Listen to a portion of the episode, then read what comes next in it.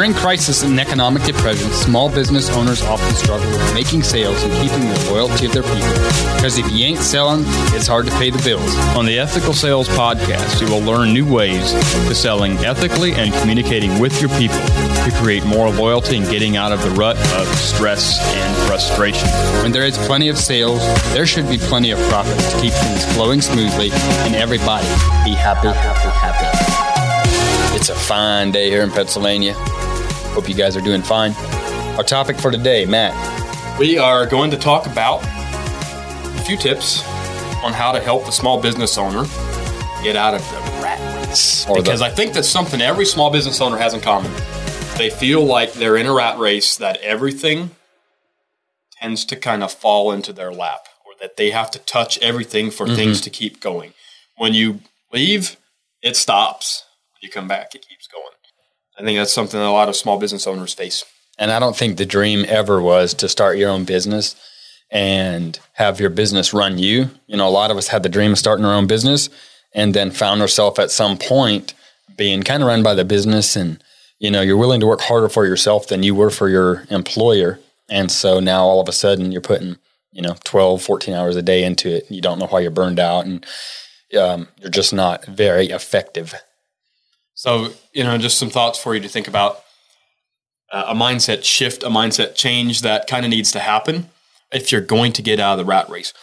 And one of those things is putting people in place to take care of things that you don't have to take care of or things that you can pay people to take care of. If it's a $20 an hour position, then why are you doing it? You own a business. If you want to make $20 an hour, go work for somebody. So start thinking about what are things that I'm doing that I can hire somebody else to do for me so that it frees me up some time, but that it still gets done. How can I set my business up in a way that I can actually walk away from it for a few hours, for a few days,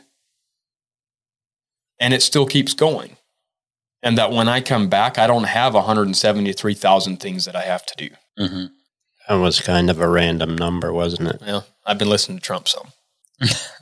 so putting people in place, I think one of the first things small businesses owners should take in consideration is putting in a salesperson. If all the sales is falling in your lap right now, start thinking about putting somebody in place to take care of those sales for you.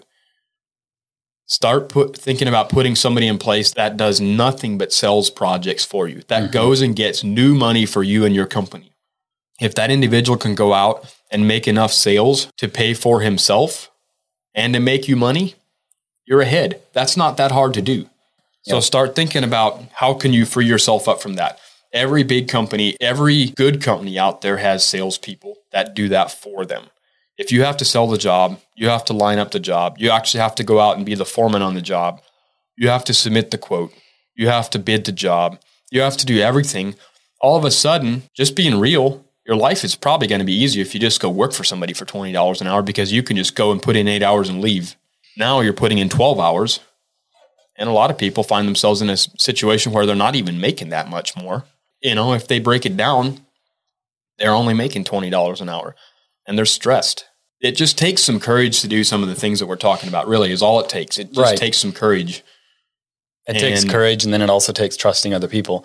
Um, I had a conversation the last couple of weeks with several different people that had brought this this um, subject up about, man, I'm just I feel like I'm in a rat race. That's one thing that I told both of these guys is you need to go find somebody that you can replace yourself that they can do some of the things that you're doing. And both of the guys told me the same thing. Well, nobody can do it as good as I can do it. Well, that's a big problem. I agree. Maybe nobody can do it as good as you can do it, and that's fine. But you have to start somewhere and you have to start trusting people.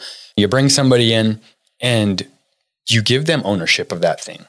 You say, This is your this is your court. This is what I want you to do.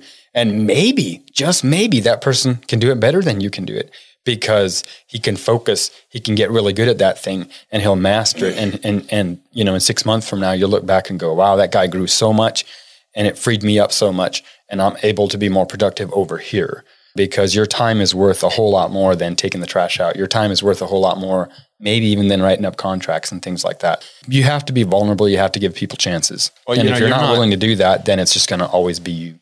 Yeah, you're not hiring somebody, bringing somebody in the company and turning them loose without any training. If you're great at what you're doing, then have that person go with you for a while. Work side by side and just start handing a little bit more and a little bit more over to them. And it'll be a transition to where now they can do what you do just as good as you did. And it freed Right. you up from that time. The other thing is, obviously, as you're selling more projects, you're going to have to have somebody go be a foreman for you. If you don't have a foreman and you're, you know, a lot of small businesses, a lot of the guys that we work with, you know, like I said, they're selling the jobs and then they're being the foreman on the job. They're actually going out and making sure the job's going the way it's supposed to and maybe going looking at another project and coming back to the job or whatever. And that's kind of the way they've done things. So you're going to want to also think about who can I put in, in charge of my crew so that I can take them out on the job. I can show them what section needs to be done, or I can show them what needs to be done, and I can walk away and I know it's going to get done right. You know, just starting to put some people in place like that and maybe have a small mindset shift. It's going to start freeing you up and giving you time to actually go to your office and just make sure that the people are taken care of what needs to be taken care of you're going to be able to slow down. You're going to be able to put less hours into your business, and your business is actually going to grow. But you're going Right. to have to, you know, as we said earlier, you're going to feel like you're losing control on Yep. some of those things. And that's all part of growth. I've heard it said you can have growth or control. or control, but you can't have both. Be willing to put some people in your team to help you ease up some of those stresses. We're really talking about a quality of life. That's why you started your business. Sometimes you just need to take a good hard look and say, is it really getting me what I want out of life? Because there's a whole lot more to life than just money. And yeah, I agree with you. If you have more money, it's probably going to be less stressful than if you don't have enough money. But these are ways that you can ease some of that stress off yourself and grow your business. I thought I was winning the rat race. And then along came faster rats. Maybe it's time to get out of the rat race and share some of that responsibility. Awesome conversations. Love it. build your team and give them ownership.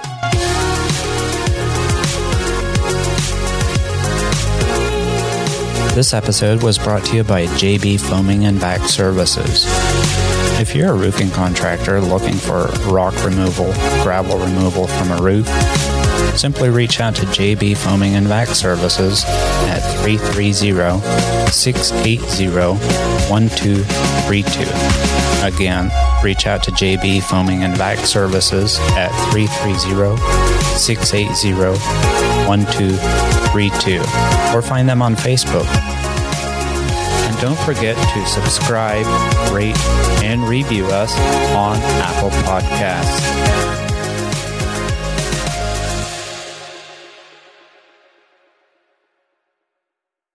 This episode was hosted by the Max Potential Podcast Network.